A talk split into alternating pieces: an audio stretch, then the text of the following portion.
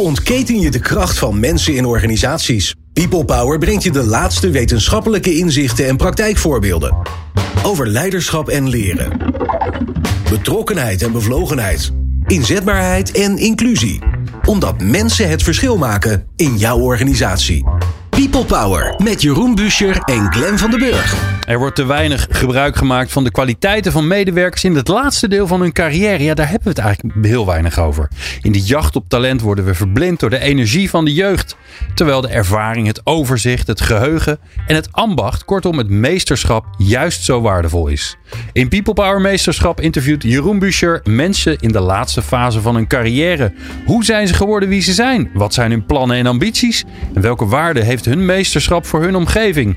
Onze gast is Henk Langerveld. Hij is eh, interim HR-directeur bij allerlei prachtige mooie organisaties. En die ga je vandaag horen bij People Power Meesterschap. En wij vinden het fijn dat je luistert.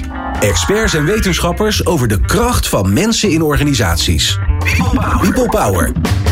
Welkom bij People Power Meesterschap. Een geheel nieuw programma. Het blinkt, blinkt in mijn ogen.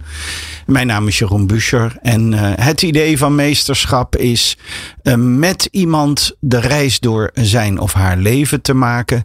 En te kijken waar we in het nu staan. Uh, wat de ambities naar de toekomst zijn. Maar misschien nog wel veel belangrijker, wat heb je in die lange carrière? Want ik praat met mensen in het laatste stuk van hun carrière, zoals ik het noem. Ja, dat kan ook op je 25ste zijn dat je op het laatste stuk zit. Maar we kunnen ons er iets bij voorstellen. Um, en we gaan eigenlijk vooral kijken in, in de obsessie voor talent. En talent wordt meteen geassocieerd met jong, die in de hedendaagse organisaties tiert. Door de krapte op de arbeidsmarkt. We moeten talent hebben, we moeten talent hebben. En ik, mijn stelling is dat we het talent wat we in de organisatie hebben vergeten. En vooral de mensen met ervaring, met meesterschap. Uh, we nemen maar aan, ach, zij zitten er al twintig jaar. Hè, die zijn niet meer in beweging te krijgen. Maar volgens mij zit er in mensen gedurende hun hele leven ontzaglijk veel potentie.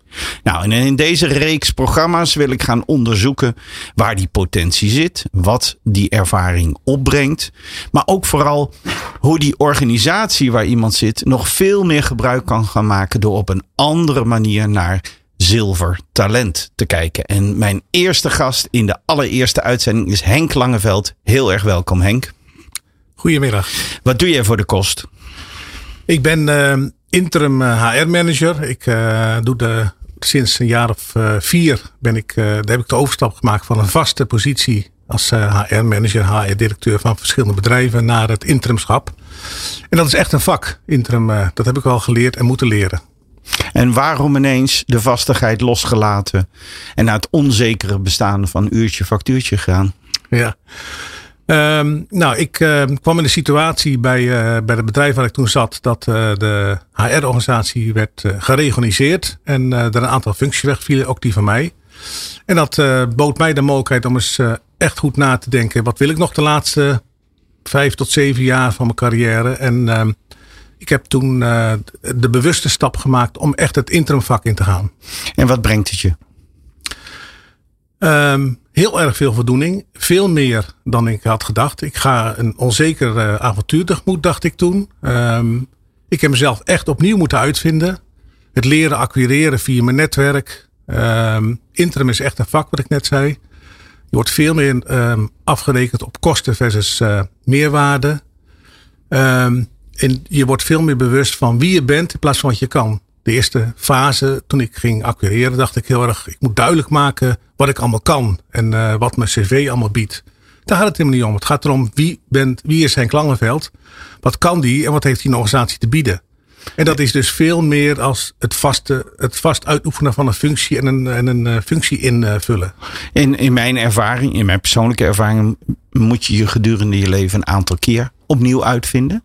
Maar uh, op, op redelijke uh, gevorderde leeftijd heb jij op een gegeven moment besloten eigenlijk de constellatie van je vak opnieuw uit te vinden. Was dat jezelf opnieuw uitvinden nou moeilijker, anders dan, als, dan toen je 25 was geweest? Um, goeie vraag. Ik heb, als ik eh, terugkijk, heb ik, heb ik dat een paar van die momenten gehad. Het eerste was dat ik een commerciële achtergrond heb gehad, uh, heb, heb gedaan. En dat ik daarna het vak in ben gaan van interne organisatie. Organisatieadviseur, dat was een grote stap. De tweede fase was de tweede overstap die ik heb gemaakt van het organisatieadvieswerk naar HR. En de laatste dus van vast naar interim. Als ik, dat, als ik jouw vraag even beantwoord. Gemarkeerd, als, als, de ik overgangen. naar die drie, eh, drie overgangen.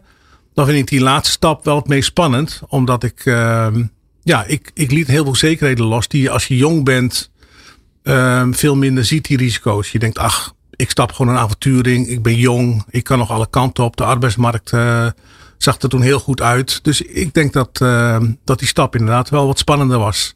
En dan zit het niet zozeer in je interne factoren, lijkt je te zeggen van ik was wat uh, vastgeroester van geest, maar de externe factoren, de zekerheden die je in het leven hebt opgebouwd. Ja, en je moet um, in die laatste stap van vast naar interim moet je veel meer uh, uh, nadenken. Wat, wat, ik, wat doe ik al 35, 40 jaar heel succesvol? En dat is blijkbaar niet meer voldoende als je hem interim wordt. Want ja, um, eigenlijk wat je te bieden hebt is Henk Langeveld zelf. Het instrument ben je zelf. En hm. veel minder uh, alleen je vak. Maar daar komen we misschien al op een definitie van meesterschap. Maar voordat we daarop doorgaan, in dit, uh, in dit programma zal uh, Harry Starre in het vervolg steeds een mijmering achteraf geven. Ik heb hem niet gevraagd om columnist te zijn, maar om een mijmering te geven. En hoe gaan we dat doen? Harry luistert het gesprek mee. Voor hem bijna ondoenlijk, maar op een passieve stand. en de laatste paar minuten van het programma zal hij de microfoon krijgen. Maar wat leek ons nou leuk, zeker met de pragmatische problemen dat hij in het vliegtuig zit op dit moment, leek het ons wel een aardig idee om die allereerste uitzending uh, Harry eens te vragen, los van de gast, zonder dat hij weet waar we het precies over hebben, om vooraf eens te mijmeren. Meesterschap, wat is dat nu eigenlijk? Uw aandacht voor de mijmering van Harry Starre. Een mijmering over meesterschap. Wat gedachten die als eerste bij me opkomen.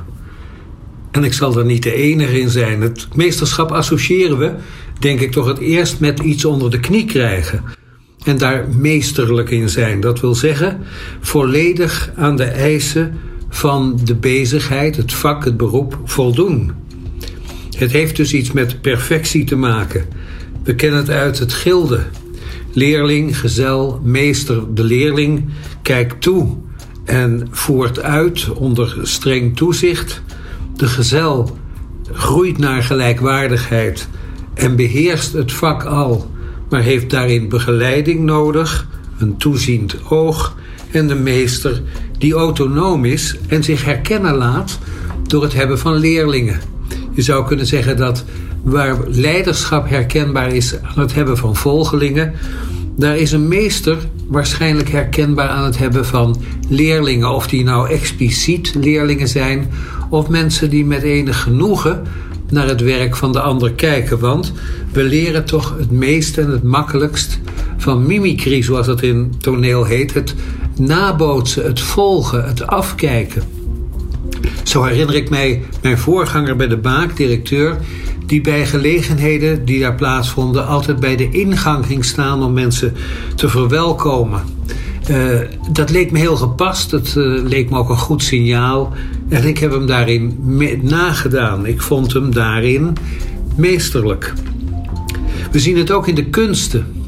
Mensen die een vak beheersten en vaak naar meesters in het vak gaan, violisten die masterclasses gaan volgen. En je herkent een meester weer als die zelf in staat is masterclasses te geven. Uh, daarin herken je ook de goede meester, want door les te geven in wat je beheerst, raak je dat vak ook nog beter meester. Wie kunnen er eigenlijk oordelen over meesterschap? Dat zijn denk ik toch in de eerste plaats vakgenoten. De peers, zoals dat in het Engels wordt genoemd. En waarom is dat van belang? Nou, dat is van belang om de normen van een vak op peil te houden. Het vak heeft, het beroep, heeft baat bij het op peil houden van dat vak naar de buitenwereld, naar klanten. Die moeten er van op aankunnen dat ze kwaliteit geleverd krijgen. Kom je wel of niet bij een meester schoenmaker. Je ziet dat bij het oprichten van genootschappen, beroepsorganisaties, sociëteiten, ook van kunstenaars waar je niet zomaar lid van kunt worden en die toch een zekere mate van interactie veronderstellen om te zorgen dat mensen aan de normen van het vak blijven voldoen. Je moet daarin verantwoording afleggen, aanspreekbaar zijn. Bij kunstenaars is dat bijvoorbeeld door het maken van tentoonstellingen. Je werk tentoonstellen en voor kritische reflectie openstaan. Recensies uitlokken. Een vakbekwame arts Daarvan mag je aannemen dat hij zijn vak bijhoudt. En dat hoort ook weer bij dat meesterschap, want dat kun je ook verliezen. Het kan verslonzen. En daarom zeggen we bij vak ook altijd: je moet het wel bijhouden. Je wilt weten of je arts, daar mag je van op aangaan, zijn vakliteratuur bijhoudt. En daar zijn inmiddels ook verplichtingen voor dat je dat vak niet eindeloos kunt uitoefenen zonder dat vak bij te houden. Een vak kun je het beste in meesterschap beheersen als je je weet te beperken. Dat zei Goethe natuurlijk al. Die zei: In der Beschränkung zeigt zich der Meister. En waarin herken je nou een genie? Dat is toch net een stapje hoger, niet een kleintje, maar een grote. Dat is als het genie als het ware zich onttrekt aan alle regels van het spel en voortreffelijk is, soms op vele terreinen Mozart, maar ook bijvoorbeeld Leonardo da Vinci, die zich aan geen vakgrens iets gelegen liet liggen. Een meester is natuurlijk nooit klaar. Je moet daadwerkelijk je vak uitoefenen. En dus zeggen we ook bij bepaalde vakken, als je het een tijd lang niet hebt gedaan, dan mag je het ook niet meer uitoefenen of je moet opnieuw voldoen aan allerlei eisen. We spreken dan van professionaliseren en ook uit uh, het feit dat je uit een vak kunt vallen omdat je niet, of niet genoeg hebt gevlogen als piloot. Dan betekent dat ook een waarborg. Een, een uh, goede medicus moet actief zijn en is hij dat een lange tijd niet, dan moet hij opnieuw dat vak betreden en een proeven van bekwaamheid afleggen. We praten over meesterschap alsof het iets geweldigs is, maar professionaliseren, meesterschap, diplomeren sluit ook andere mensen buiten. Uh, dat zijn per definitie dan de amateurs. En toch zijn amateurs mensen die niet uh, zich aan de vakregels houden of die niet kennen, van groot belang bij innovatie. Professionaliseren is ook het sluiten van de kring, wie er wel en wie er niet bij horen. De achterkant van meesterschap wordt weinig belicht. Het lijkt me interessant daar een volgende keer eens over te spreken. People Power met Jeroen Buescher. U hoorde Harry Starren, waarvoor dank. Wij uh, zijn aan het praten met Henk Langeveld in uh, People Power Meesterschap, waarin we eigenlijk de kracht van ervaring onderzoeken. Hoe ontstaat die, maar ook hoe kan je als organisatie daar nog meer gebruik van maken. Henk, uh, wat wilde je worden toen je 12 was? Nou, zoals iedere jongen voetbalde ik. Uh, en had ik de droom om profvoetballer te worden. Ja, dat, uh, ik kwam al snel achter dat dat totaal niet voor mij weg, weggelegd was. Ik was een hele matige liefhebber. En uh, ik had er veel plezier in. Maar ik kwam al snel achter dat dat een brug te ver was voor mij. En hoe is de studie toen verder verlopen?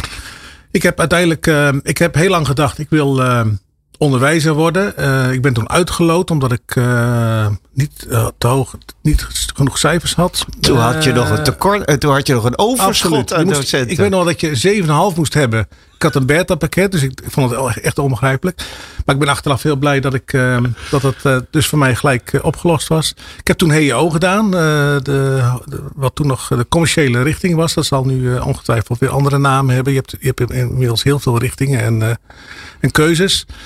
En uh, daarna uh, heb ik, moest ik, uh, dat was nog in mijn periode, moest ik in militaire dienst.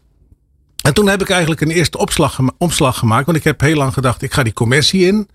Ik heb in mijn HO-tijd een scriptie gemaakt op logistiek management. Bedrijfseconomie en bedrijfsorganisatie. Toen ging ik al een beetje denken, misschien moet ik toch iets meer die interne organisatie in. En ik heb in mijn militaire dienst, heb ik uh, technisch, dat heette toen nog technisch specialist en kort verband vrijwilligers. Heb ik begeleid in een studie van, uh, uh, van, van redelijk ongeschoold naar een ambacht zoals monteur, et cetera. Die gelegenheid gaf toen Defensie. En ik begeleidde die, die jonge mensen. En ik dacht eigenlijk, dat vind ik wel heel leuk, dat begeleiden van mensen. En toen ben ik eigenlijk, heb ik een stap gemaakt. Toch een beetje onderwijzer dus. Ja, dat is wel grappig, ja. ja. ja. ja, maar goed, toen heb ik eigenlijk gedacht, ik wil niet die commercie in, ik wil meer dat, uh, die interne organisatie in.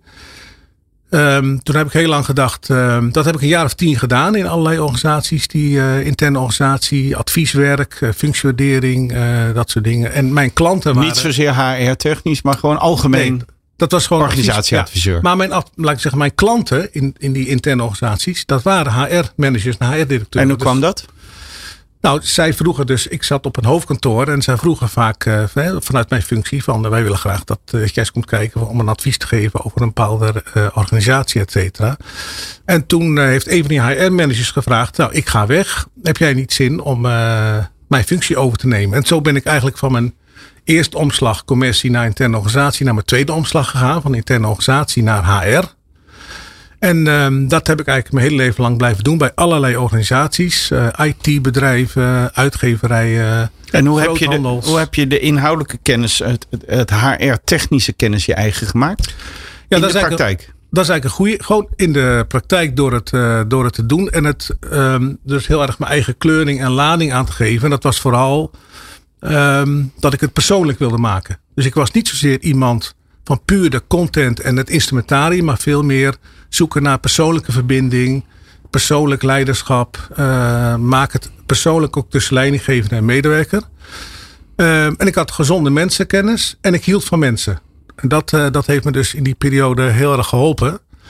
En ik heb achteraf wel eens gedacht, ook toen ik mijn laatste stap maakte, daar zal ik het zo even iets over vertellen. Uh, heb ik gedacht, ik zou best wel eens een periode gewoon met een ervaren HR-manager of HR-directeur mee willen lopen. Om gewoon het vak te leren, om eens gewoon te kijken hoe zij of hij het, doen, het doet. Um, ik heb dat enigszins gecompenseerd en ik raad dat echt iedereen aan. Iedereen in elk vak. Maak gebruik van netwerken. Sluit je aan bij collega's, bij netwerken. Om ook vanuit, vanuit die netwerken te horen hoe mensen het ook kunnen doen. Want iedereen is eigenlijk op de vierkante postzegel met hetzelfde bezig. Ja.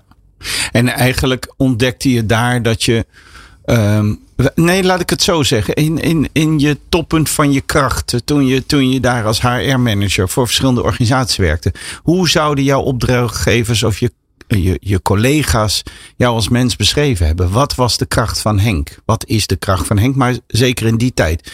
Wat was jouw grote kracht? Um, die lag vooral op relationeel gebied. Ik was iemand die echt verbinding maakte, die relaties legde met mensen die er zijn persoon in gooide. En ik was veel minder iemand die instrumentjes bedacht. Uh, iemand van beleid. Um, dus mensen hadden echt het gevoel dat ik persoonlijk betrokken was. Dat ik me er uh, uh, of vanuit betrokkenheid ook mee bemoeide. En dat ik ook probeerde met maatwerkoplossingen te komen. En veel minder met lijstjes, toeltjes, ja. et cetera. Ja. Hoe dat verder gaat, horen wij na dit. Leiderschap, leren, inzetbaarheid en inclusie. De laatste inzichten hoor je in People Power. Je bent bij People Power Meesterschap en we zijn in gesprek met Henk Langeveld. Henk, je vertelde net je cv en we naderden de, de, de belangrijkste transitie die een paar jaar geleden is geweest. Je bent als interim gaan werken. Uh, laat ik eerst, eerst terug. Wat had je verworven dat je die stap kon zetten?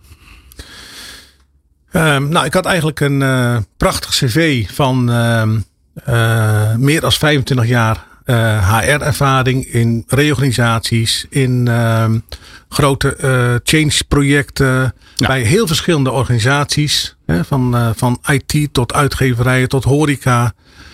Je kon het vak ik was gewoon, ik was in feite gewoon een vakman. Um, en, maar, maar, toch is het voor jou niet van, ook oh, ga mijn vak dan eventjes doen door een rekening te sturen. Er gebeurde meer met jou in die transitie. Ja, zeker. Uh, uh, A, is interim echt een vak. Dat uh, zei ik al eerder. Dus ehm, die opdrachten komen niet uh, vanzelf. overigens heb ik wel geleerd dat acquireren in je bestaande netwerk van mensen die met je gewerkt hebben het beste werkt. Veel beter als via searches, et cetera, die je niet kennen en die vooral bezig zijn om een extra fee op jouw uurtje te gooien. Dus ik heb het heel erg gedaan via mijn netwerk van mensen die met, met me hebben gewerkt. Maar het is ook een reis door jezelf. Dat je eigenlijk nagaat, um, wat kan ik? Uh, wat wil ik? En um, ik kwam in het begin achter, in mijn, ook in mijn acquisitie, dat ik heel erg aan het vertellen was wat ik allemaal kon, wat ik allemaal in huis had. Toen zeiden ze, ja, Henk, dat hebben we al lang gelezen in je cv. Maar het gaat er dus om, om verbinding te maken in het gesprek tussen jou en die opdrachtgever. En veel meer uh, iets te laten zien van wie je bent. Je vertelde een eh, heel persoonlijk verhaal over een, een moment in jouw leven wat erop katalyseerde. Dat raakte me zeer. Oké, ik heb een keer, uh, ik vertelde net aan je dat ik heb een keer een, een gesprek gehad met een van mijn kinderen. Die ging op kamers en die vertelde van, nou pa, eigenlijk ken ik jou eigenlijk helemaal niet. En toen dacht ik, potverdorie, ik ben eigenlijk uh, een kopie van mijn vader. Dus ik had een uh, hoog-laag idee in mijn hoofd van uh, ik ben de financier van, me, van een van die kinderen waar het gesprek dan over ging. Ik was degene die, die haar vader was. Dus ik dacht, ja, ik ben niet haar vriendje. En toen ben ik gewoon toch maar stoute schoenen heb ik aangedaan. Ik ben dat gesprek aangegaan met haar over wie ik was, wat mij bewoog, me kwetsbaar opstellen. En waar ik bang voor was, dat ik door de mand zou vallen als vader, dat gebeurde helemaal niet. Integendeel, het verbeterde eigenlijk de relatie tussen uh, uh, mijn kind en mij. En eigenlijk uh, heb ik dat doorgezet, um, ook in mijn manier van leiding geven. Dat het veel belangrijker is dat je in een organisatie waar je leiding geeft aan een afdeling, um, dat je probeert verbinding te maken, dat je mensen veiligheid moet bieden en vertrouwen dan heb je eigenlijk 80% van het leidinggeven al binnen. Dus je, je ontdekte eigenlijk dat je ambacht minder die kennis en ervaring was, maar meer Henk Langeveld. Exact. En daar had ik heel veel moeite mee als, uh, omdat ik altijd dacht uh, dat, dat bij een hoog-laag verhouding hoorde. Leidinggevende medewerker, daar moet toch een zekere afstand staan. Jij moet het weten. Precies. Ja. Ik heb wel eens gedacht, waarom komen mensen bij je, uh, medewerkers, om een besluit te nemen? Dat is niet omdat jij er meer vanaf moet weten, maar omdat jij het besluit mag nemen vanuit je positie en ja. zij niet. Ja, dus, en, en jij dacht steeds, oh, ik moet de wijste van het stelletje zijn. En je ontdenkt eigenlijk, de, de waarde die ik te bieden heb, zit in de verbinding met de mensen die ik maak. Exact. En hoe hielp je dat om uiteindelijk die sprong te maken uh, want ik, ik zie wel een verbinding met dat, dat, dat zelfstandigschap, dat niet meer in loondienst zijn, uh, als, als freelancer werken. Hoezo was dat belangrijk? Wat boorde dat aan? Um, het boorde eigenlijk aan dat ik, um, als, je, als je heel lang een vaste functie hebt gehad, dan, doe je heel veel dingen vanuit je functie, vanuit je positie.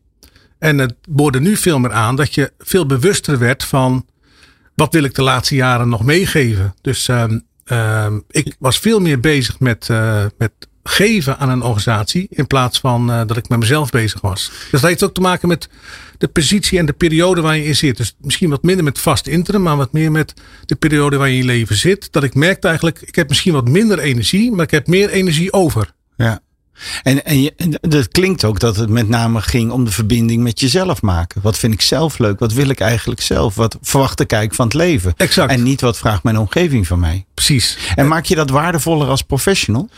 Nou, eigenlijk wel, want ik kom me ook veroorloven als interim, maar om, om me wat onafhankelijker op te stellen. Mijn, mijn hypotheek er niet direct van af, dus ik kon uh, uh, ook, ook veel meer vanuit mijn eigen onafhankelijke expertise en professionaliteit advies geven. En ik merkte eigenlijk uh, dat het eigenlijk gewaardeerd werd, die onafhankelijke houding. En ik merkte in, heel lang in mijn vaste periodes, in mijn vaste uh, banen, uh, dat je heel erg toch uh, voor een deel beïnvloed werd door, ja, ik wil die functie en die positie niet verliezen. En ik, uh, moet, leid, ik, heb, ik moet leiding geven en ik moet rapporteren. Dat moet je nu ook wel eens interim. Maar je hebt een zekere mate van onafhankelijkheid.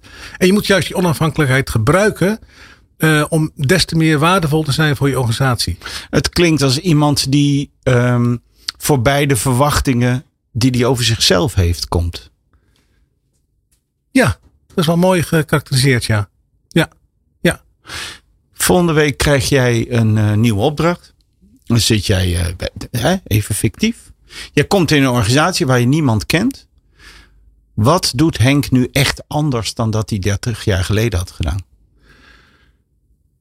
Hoe begint hij anders? Ik, ik probeer um, eerst erachter komen wat die ander drijft. Uh, wat, wat die ander echt wil. In plaats van heel snel te komen met uh, wat ik allemaal in huis heb en wat ik te bieden heb. Dus ik heb veel meer energie om me te richten op die ander. Wat, daar, wat, hun, wat zijn wensen zijn of haar wensen zijn. Wat zijn behoeften zijn. En daar goed over na te denken. En um, ik kan daar ook dan veel beter op inspelen. Dus je maakt, je maakt wezenlijk de verbinding. En vanuit daar ga je pas waarde creëren. En niet van er moet hier dit gebeuren. Maar de, de waarde wordt gecreëerd door je verbinding die je met mensen maakt. Exact. En dat is echt een levensles die ik uh, geleerd heb. Niet zozeer nogmaals vast interim. Maar veel meer doordat ik wat ouder ben. En uh, meer energie over heb voor de ander. Dus ik, ik, ik zie gewoon uh, wat er om me heen gebeurt. En ik ben niet bezig met, zoals de eerste periode van mijn leven, met wat, wat kan ik en waar liggen mijn grenzen? Dan de tweede fase, zoals ik het een beetje zie van waar, wat is mijn ambitie en waar wil ik allemaal komen? En uh, ik wil graag carrière maken. Maar nu denk ik van, ik vind het veel leuker ehm, om iets terug te geven. En dan ontvang je, dan, weet je, dan krijg je er ook heel veel terug. Het, het klinkt bijna dat je zo lang uh, grip op de situatie, zoveel geleerd hebt, zoveel inzicht hebt gekregen, dat je nu in een situatie de grip los kan laten. En dat je, het, uh, dat je op je werk je dingen kan laten overkomen, in plaats van dat je het in de hand wil houden. Klopt dat? Ja, nou, ik ben, nog, ik ben wel van de controle. Dus ik ben wel, uh, dus dat, dat is altijd een uitdaging. Maar ik ben minder bang om een uitglijder te maken of uh, uh, een, een misser te maken. Dus ik, ik, ben er niet, ik ben niet zo snel uit mijn doen meer. Je, de angst om te falen is minder geworden. Absoluut. Waarom? Daar hangt mijn kennis en kunde en ervaring en mijn toegevoegde waarde niet vanaf. Dus het is sterker nog, ik, ik ben heel goed in staat om ook te weten wat ik vooral niet kan. En daar lig ik niet van wakker. Uh, sterker nog, als je het weet, dan, uh, dan kun je dat ook makkelijker delegeren. Of je kan gewoon, zonder dat je gezichtsverlies leidt voor je gevoel, kun je vragen of anderen je daarbij willen helpen. Ja. En als, als interimmer ben je toch uh, voor een groot gedeelte die frisse blik van buiten. Je hebt zelfs een consultantbureau wat zich op die term profileert. Ja. Maar uh, wat jij eigenlijk doet, is dat je, je jij definieert die frisse blik anders. Want wat ik je hoor zeggen is dat je zegt: Ik ben niet de frisse blik omdat ik bij al die andere organisaties heb gekeken, omdat ik het al zo vaak heb meegemaakt, omdat ik alle patronen herken. Maar het lijkt wel alsof je zegt: Ik ben die frisse blik omdat ik die allemaal vergeet en gewoon alleen maar in het hier en nu met je ben. Ja, en ik geloof dus heel erg, mijn bedrijf heet Mobilis. Ik geloof dus heel erg in de golf die in zo'n organisatie bij mensen leeft. Dus het is de kunst om erachter te komen, wat is jouw golf van beweging? Wat is jouw, wat, wat makes you tick? Ja. als je daarachter komt, um, en je krijgt mensen en organisatie in beweging op een beweging die er al is. Hè? Dus ik zie dat een beetje als app en vloed. Ik, ben, ik ga mijn hele leven lang al naar de Wadden. Dus ik ben gefascineerd door de zee. Het komt en het gaat. Je kan er allerlei uh, metaforen en uh, bespiegelingen op loslaten. Maar zo zie ik een organisatie en zo zie ik mensen ook. Dus er zit altijd een kracht en een golf in een organisatie. En de kunst is om die eigenlijk te ontdekken. En dan hoef je er alleen maar op te gaan surfen. Dan hoef je op te dat kan zijn de golf van een klant. Dat daar een organisatie enorm door uh, wordt bewogen. Of dat kunnen ook uh, persoonlijke golven zijn van mensen. Maar als je daar, als je die golf ontdekt bij mensen en in een organisatie. Dan, ja, dan hoef je er eigenlijk alleen maar op te surfen. Wat ik wel mooi vind, hè? Wat, uh, we zijn toch een beetje op zoek naar, uh, dat is mooi, dat meesterschap, maar wat, wat is de waarde die er nou eigenlijk in zit? Hè? En hier vind ik wel een hele mooie, want vaak wordt het natuurlijk gezegd van, ja, als die jonge gasten de organisatie in komt en dan komt de energie komt erin, die gaan allemaal dingen anders doen. En wat ik jou eigenlijk hoor zeggen, Henk, is, ja, dat is allemaal leuk, maar ik doe eigenlijk iets anders. Ik ga kijken waar die energie al is.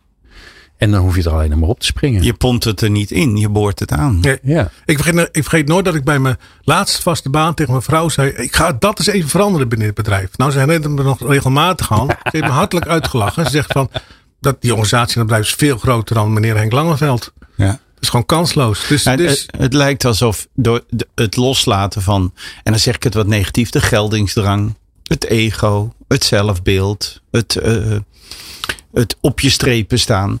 Dat er een, een, een energie die je niet kon zien aangebroken wordt. En die juist verfrissend en nieuw is. Maar niet vanuit ervaring. Maar juist bijna vanuit loslaten. Ja. En dat, dat, dat betekent dus dat je heel erg in een gesprek in het hier en nu moet zijn. Ja. Je moet jezelf als het ware voelen. Ga maar eens goed met je voet op de grond zitten. En kijk maar eens wat er tussen jou en mij gebeurt nu. Jij vertelde me net iets heel moois. Op jouw leeftijd. is de eerste keer dat ik het woord leeftijd gebruik. Maar toch. Je hebt nou, het is bijna een hobby, maar je hebt ook een nieuwe activiteit ben je gaan doen. Je bent rollenspelacteur geworden. De meneer, de HR-directeur, die natuurlijk ver boven het wemelgetremel verheven is. Hè, met, met, met die sneuige trainingjes die daar georganiseerd En ineens ben jij de rollenspelacteur in een training. Waar komt dat vandaan? Um, nou, ik, ik heb um, in, in, uh, in, in vorige baan, ook in mijn interimperiode, was ik wel gewoon uh, professioneel rollenspeler. Dat was bij assessments, daar werd ik gewoon voor betaald, et cetera. Toen kwam op mijn pad dat de Hogeschool van Amsterdam uh, voor de HRM-studie, eerste, tweede en derde jaar was dan vooral een minor, een rollenspeler zocht. Die zich kon inbeelden in het HRM-vak, ook in de dilemma's die daar spelen. En uh, ik heb dat uh, dus in die maand januari gedaan, omdat ik even een periode van uh, mezelf van rust gun. En ik heb daar ongelooflijk veel plezier aan uh, ontleent. En dat niet vanuit, ja, ik voel het helemaal niet als dat het minder werk is of zo. Je zit in een jonge omgeving van jonge mensen die willen leren. Die, het zijn toetsen, dus ze zijn gespannen, ze zijn gemotiveerd. En um, dan is de kunstrollen spelen om, niet, om er geen wedstrijdje van te maken, maar om ze, uh, om ze dus echt te helpen, om te laten zien wat ze geleerd hebben. En daarna, ook daar heb je weer veel energie nodig om je te verplaatsen in hun situatie en in hun, in hun leerstof. Je brengt bijna dat wat je vergaard hebt tot de puurste vorm terug. Dienend zijn aan de situatie. En niet de docent zijn, maar meer in een, in een rol helpen dat zij kunnen inzien wat ze aan het doen zijn. Het mooiste is hun te laten shinen. Ja. Ik heb echt een rot gevoel als toch een enkeling uh, ja, dat, uh, met een onvoldoende weggaat. Ja. Mooi. We praten met Han Henk Langeveld in het programma People Power Meesterschap, waarin we de kracht van ervaring onderzoeken. We praten verder met Henk na dit. Betere prestaties en gelukkige mensen. People Power. En wat Glenn er niet bij vertelt, maar ik wel weten, toch ga verklappen dat die mocht van zijn vrouw. Als had hij het wel gedaan. Maar goed. Ja, die, die is mijn rem. Dat is heel fijn. Die heb ik heel hard nodig. De, de, de, de, de scenes. Hey, uh, wij zijn hier bij People Power een meesterschap. Een nieuw programma. Mijn naam is Jeroen Buscher. Glenn van den Burg. Wie kan buiten hem? En wij praten met Henk Langeveld over uh, ervaring, over meesterschap, over ouder worden, over, er, over, over de rol die je hebt als je, wat ik dan maar noem, de laatste fase van je carrière. En wie weet wat zijn laatste fase is van zijn carrière. Maar om u als luisteraar een beeld te geven. Um, Henk, um, ik, uh, in het begin zei ik dat, dat uh, ik waarneem dat organisaties verslaafd zijn aan jong. Als ze het hebben, wij moeten nieuw talent. Als ze het hebben over de arbeidsmarkt, dan, dan, dan visualiseert iedereen een 25-jarige die net van de school komt. en, en, en niemand denkt aan de mensen die misschien een andere kleur haar ontwikkeld hebben. Of wat minder haar ontwikkeld hebben. Nou, bij jou valt nog mee. Um, wat, wat, hoe kijk je daar vanuit je vak als HR naar? Klopt mijn premisse dat wij heel veel talent niet ontsluiten wat er wel in die organisaties is? Een talent wat jij hebt gevonden door zelf een stap, geholpen door een sanering, gezet, uh, een, stap te zetten naar meer vrijheid. En daarin heb je jezelf weer opnieuw en heel waardevolle wijze kunnen uitvinden. Vergeten we dit als organisatie? Um, zeker. Um, ik denk wel um, dat door ook geholpen door de schaarste in de arbeidsmarkt, wel steeds meer organisaties um, daar wel opnieuw aan het, uh, aan denken zijn. Wat, wat heb ik in huis en wat uh, moet ik daarmee doen? Je, kan, je kan bijvoorbeeld zeggen van ik uh, zoek allerlei vakleden, vaklieden. Maar je kan ook nadenken over wie heb je in huis. En misschien kun je ze daar kun je ze dan wel, wel omscholen.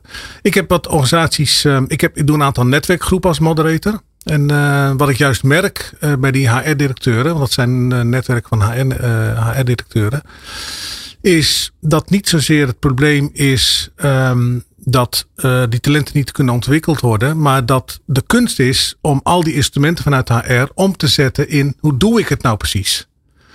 En de kunst is dat je niet zozeer naar mensen kijkt op basis van hun cv, hun wat ze hebben gedaan, maar wat, wat is hun potentie? En je merkt eigenlijk de vertaling daarvan naar de werkvloer. Hoe doe je dat nou precies? Dat is denk ik de grote, dat is de grote uitdaging. Want wat ik eigenlijk uit jouw verhaal ook leer, dat een vak is al een frame. En, en een frame voor jezelf en een frame voor je omgeving. Want jij was altijd HR-directeur. Maar wat ik je ook hoor vertellen is, ik ben nog veel meer dan HR-directeur. Dat kan wel, zeggen dat ik me, kan wel zijn dat ik me in dat HR-vak beweeg. Maar bij, bij, die, bij, dat, bij die rol horen ook allerlei aannames bij mezelf, maar ook bij mijn omgeving, wat dat dus betekent. En, en als wij mensen willen scholen naar een rol, dan, dan, dan, dan dwingen we als het ware volgens mij nieuwe frames op. Dit ben jij nu ook. Maar we kijken niet naar die ziel van die mens. Nee. En, de, en de, de, de kunst, en uiteindelijk is dat net zo groot en net zo klein als dat ik het nu zeg, is dat we heel veel dingen gaan ontwikkelen. We gaan een vitaliteitsprogramma, we gaan demotie, we gaan allerlei instrumenten bieden om die, om die laatste fase van die mensen, om die door te laten komen. Is dat het uiteindelijk gaat om de dialoog tussen de leidinggevende en die medewerker. Als die dialoog echt open is, als er een open verhouding is, een veilige omgeving en ik durf te vertellen. Ehm, dus wat, wat, ik allemaal nog meer ambieer of wat ik nog meer zou willen durven, maar misschien doe ik dat niet. Ehm, dus even buiten dat frame om. Als er echt die, dat gesprek tussen ons gaat plaatsvinden, ja, dan kunnen er prachtige dingen ontstaan. En mijn ervaring is dat dat heel lastig is. Leidinggevenden vinden dat lastig om te voeren, dat gesprek. Maar ook medewerkers. Medewerkers zitten in hetzelfde frame als dat jij beschrijft. Ja. Dus het is eigenlijk een, een, een dubbele, een, een, dubbele weerstand. Dat je, dat je eigenlijk de kunst moet gaan ontwikkelen om dat echte gesprek tussen leidinggevende en medewerker te gaan voeren. Omdat in mijn ogen alle mensen een talent zijn in een organisatie. En niet zoals in heel veel organisaties je een talentprogramma hebt voor de dan zogenaamde beschreven talenten. Dat zijn de high potentials. Ja. Uh, exact. Maar als je nou eens een keer begint met iedereen als een talent te zien. En dat je veel meer richt op hoe ga je nou dat talent ontwikkelen. En hoe heb je het gesprek over iemands potentie in plaats van wat hij al 30 jaar doet. Ja. En dat is een kunst. Dat, is, dat zeg ik makkelijk. Of van het ene frame naar het andere frame. Precies. En dat, dat, is, dat is echt, dat is makkelijk gezegd. Maar in mijn ogen moet daar de inspanning uh, op gericht zijn. Maar eigenlijk zeg je, uh, iedereen is een multitalent. Of nog veel erger, uh, het talent beperkt je misschien wel gewoon in je denken. Want nou, je, je als, mens, als mens kan je zoveel. Dat het gevaarlijk is om het idee te hebben van... oh, maar hier ben ik heel goed in en dit is mijn, ja. mijn ding of zo. Nou ja, zowel leidinggevende als, als medewerker... om het even de klassieke verhouding te laten zien...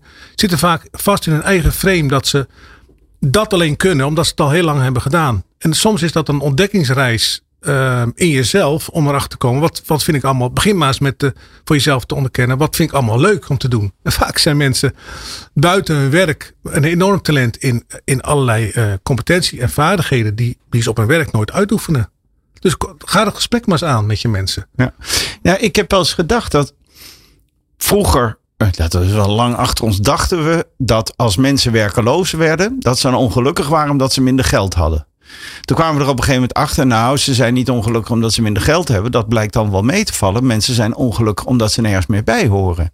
Maar eigenlijk wat ik jou hoor zeggen is op het moment dat je uh, je vak kwijtraakt. Hè, niet meer gewaardeerd wordt op de rol die je speelt. Dan ben je jezelf kwijt. Maar tegelijkertijd definieer je het als een enorme kans. Ja. Want dat is uiteindelijk in een bepaalde variant wat jou is overkomen. Ja. Want jij koos er niet voor. Ik ga weg bij dat, bij dat bedrijf. Het bedrijf had bedacht dat meneer Langeveld uh, onmisbaar was, maar niet op deze plek. En, uh, en, sorry voor de ironie. En, uh, en, en, en zo werd je als het ware geworpen en gedwongen om, om de aannames die je zelf over, je, over jezelf, wie jij bent, niet eens over je vak, maar wie jij bent, te herbezien.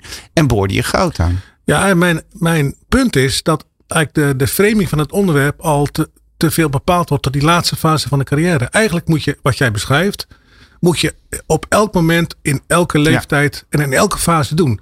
Je moet continu in mijn ogen het gesprek hebben, vooral met jezelf, hè? zonder ja. leidinggevende, maar gewoon met jezelf.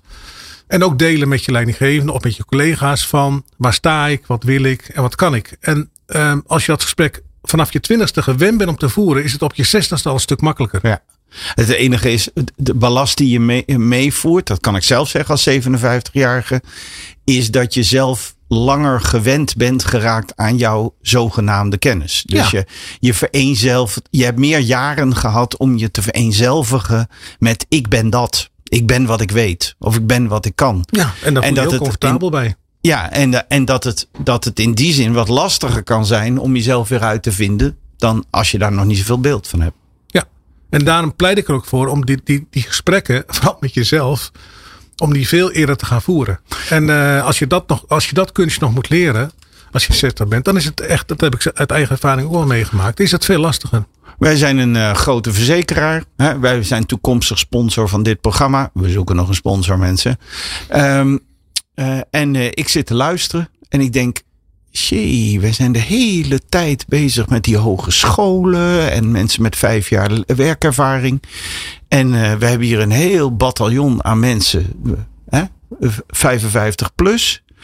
En uh, dat, daar doen we eigenlijk niks mee. Daar doen we helemaal niks mee.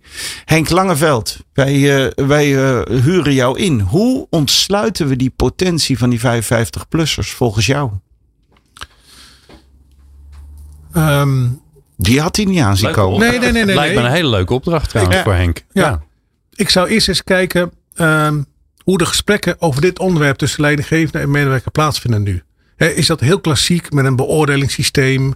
Is dat bijvoorbeeld het nine grid model, hè, waarbij je eh, mensen achter, het, achter de schermen, hè, want daar horen ze vaak niks van, eh, beoordeelt op de twee assen van performance en potential. Dus ik zou eerst kijken wat voor instrumentarium zet het bedrijf Welke nu in. bril zetten jullie zelf op? Precies. Daar zitten ook hele sneuwe vakjes dus. Hè? Daar moet je niet in zitten. Nee. Nee. Dat, Maar- vakje, dat vakje doet zijn werk goed, maar heeft totaal geen andere potentie.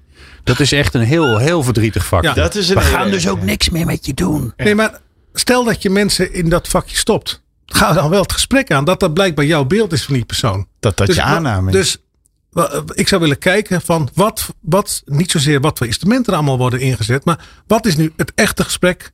Welke echte gesprekken worden er gevoerd binnen zo'n organisatie? En vaak kun je op basis daarvan kijken, wat is de cultuur? Is er een open cultuur? Voelen mensen zich veilig? Durven mensen echt aan te geven waar ze naartoe willen? En daar zou ik me op richten. Op het creëren van een veilige omgeving. ehm, waarbij eh, die echt, de echte gesprekken eh, worden gevoerd. En als je, als je dat hebt, ja, dan, dan gaat het vanzelf stromen. volgens, mij heeft Dan moet je vooral veel minder instrumenten inzetten. volgens mij heeft een jonger iemand in jouw leven waar jij heel lang een paternalistische houding naar hebt gehad, jou heel veel wijsheid eh, aangereikt, eh, Henk. Zo klinkt het. Zeker. Ja. Ehm, wat, wat, het- en tegelijkertijd, hè, als we nou een oproep doen aan die mensen. Want wat wij wel eens vergeten, is dat wij ook onszelf heel sterk zien. Naar aanleiding van wat anderen van ons verwachten dat we zijn. Hè? We, we, we, we zijn niet alleen maar autonoom. We gedragen ons ook naar de verwachtingen van onze omgeving. Wat wil jij zeggen tegen diegene die ik nu vraag in de spiegel te kijken? Dus dan gaat het niet over de organisatie, maar degene zelf. Hoe kan je dat wat jij hebt eigenlijk aangereikt hebt gekregen, maar wel aangepakt hebt, hè, je, jezelf op een nieuwe manier bezien. Hoe zet je dat in werking? Nou, hoe ik het zou doen is. ehm, zoek eens een paar mensen op. Zoek eens een paar mensen op in je directe omgeving die je, waar je je veilig voelt en die je vertrouwt. En ga eens met die, met die mensen gesprek aan. Hoe, hoe kijk je naar mij? Hoe kijk ik zelf naar mezelf? Ehm, ehm, dus eh, begin eens een gesprek met die mensen in je omgeving. Hè, die, die peers in je omgeving. Die voor jou belangrijk zijn en waar je ook eh, waarde aan hecht. Om ehm, het gesprek te voeren eh, wat je nog in de laatste fase van je, van je carrière zou willen doen. En ehm, in mijn ogen eh, moet je ook dat gesprek dus met jezelf voeren. En dan, dan moet je misschien durven kijken naar dat wat terzijde lijkt. Dat, dat, moet je, dat moet echt een open gesprek zijn. En, eh, en dan niet zozeer gebaseerd op wat je al lang eh, hebt gedaan. Maar ook wie jij bent als persoon. eh, wat je misschien in je privéleven doet. Hoe je vrouw naar je kijkt. Hoe je naar je kinderen. eh, hoe je met je kinderen omgaat. Kortom, eh, onderschat jezelf niet. En onderschat ook niet wat je allemaal nog eh, zou kunnen. Je bent veel, veel krachtiger. Eh, je bent tot veel meer in staat als dat je zelf vaak denkt. Vaak zijn mensen een eigen grootste vijand. Is hiermee de, de, de, de mythe ontkracht dat als de jaren stijgen, dat je flexibiliteit afneemt? Als ik eerlijk ben, denk ik soms wel dat in, eh, in, in sommige technische processen zoals digitalisering dat best lastig is. Dat merk ik zelf ook. Hè. Ik bel zelf ook af en toe mijn, eh, mijn, mijn zoon op als ik, als ik in- een ingewikkeld digitaal iets moet doen. Maar ik ga er, heel, ik ga er niet verkrampt mee om. Ik ga er heel relaxed mee om, omdat ik weet, ja, die, eh, dat, daar ligt mijn kennis en ervaring niet. Dus, dus accepteer gewoon de dingen die, eh, Die je moeilijker gaat vinden? moeilijk gaat vinden. En accepteer ook dat je soms wat minder energie hebt, maar dat je energie over hebt, omdat je veel minder met jezelf bezig hoeft te zijn. Wat een fantastisch credo. Vind ik ook. Glenn, Ja. dat was de eerste People Power meesterschap voordat ik eh, Henk ga bedanken. Ja. Wat heb jij gehoord als, eh, nou ja, zeg Nou ja, maar, ik- ik- eh, ambierend oude Een van mijn belangrijke, ja, ambitierend oude. Jij bent 50, dus ik ben ook al op weg. Ehm, nou, wat ik, een van de dingen die ik heel mooi vind, die, die ik bij Henk terug hoorde komen, ergens in het verhaal was, was en dat, later zei hij dat ook nog eens een keer, maar je zei Henk, ja, op een gegeven moment was er een, een HR-directeur en die zei, goh, moet jij mij niet opvolgen? En eigenlijk later, eigenlijk net, zei je van in je advies, ja, vraag aan andere mensen hoe je naar je kijken. En ik merk toch steeds, dat kan ook mijn bril naar de wereld zijn, maar dat de rol van anderen om jou te zien in waar jij goed in bent, die is zo belangrijk. En als je daar niet voor open staat, hè, omdat je denkt, ik ben dit, of, uh, of ah nee, wat zeg je nou voor raars, dan loop je heel veel kansen mis. En um, Eigenlijk is de vraag, wat zie je ook in mij? Ja, of wat gun je me of zo? Moet er zo goed over nadenken wat een mooie vraag is om, om uh, om mensen niet in de, zeg maar, mee te laten denken in de groef, maar om, te, om, om zijpaadjes uh, ja. te laten zien. Dus dat vond ik wel heel mooi. En ik heb een titel bedacht, hè, want dat is ook mooi. Ik moet al een titel maken voor de post. Dus de titel is geworden, met uw welbevinden van u beiden, meesterschap is zoeken naar de golf van energie in een organisatie. Hartstikke idee. Nou, Henk, de laatste vraag. Laten wij als organisaties enorm veel potent, potentie onder onze handen vandaan glippen door onze framing over mensen die veel ervaring hebben. Absoluut, ja. Oké. Je hebt in ieder geval ons die potentie laten zien. Ik, uh, ik dank jou heel erg voor je persoonlijke en tegelijkertijd kundige verhaal. Uh, ik wens je heel veel succes in het. Uh, goh, ik, ik, wil je echt een keer als rollenspeler inhuren. Het lijkt me zo leuk. in in, uh, in, je, in je reis nou, naar, de volgende, naar de volgende fase. Die komt vast ook weer. En ik dank je heel erg dat jij de eerste gast wilde zijn van People Power Meesterschap. Graag gedaan, Jeroen. Ga je goed. Nou, Jeroen, en jij natuurlijk bedankt voor uh, deze eerste aflevering van People Power Meesterschap. Uh, mocht jij nou luisteren en denken van, oh ja, maar ik ben ook een meester die, in, die aan het nadenken is over de laatste tien jaar van mijn actieve werkende carrière, hoe oud je ook bent. Misschien wil je, ben je wel twintig en wil je weer dertigste stoppen. Nee hoor, dat is niet helemaal de bedoeling. Maar ja, je weet maar nooit dat het komt. Je kunt je melden via info at people-power.nl. En natuurlijk zeer dank voor het luisteren. Of ken je iemand die je zegt, oh, die Oh, jij mag ook iemand aanwijzen. Ja, dat is ook leuk. Ja, dat mag ook. Dankjewel voor het luisteren. Meer afleveringen vind je op peoplepower.radio en jouw favoriete podcast app.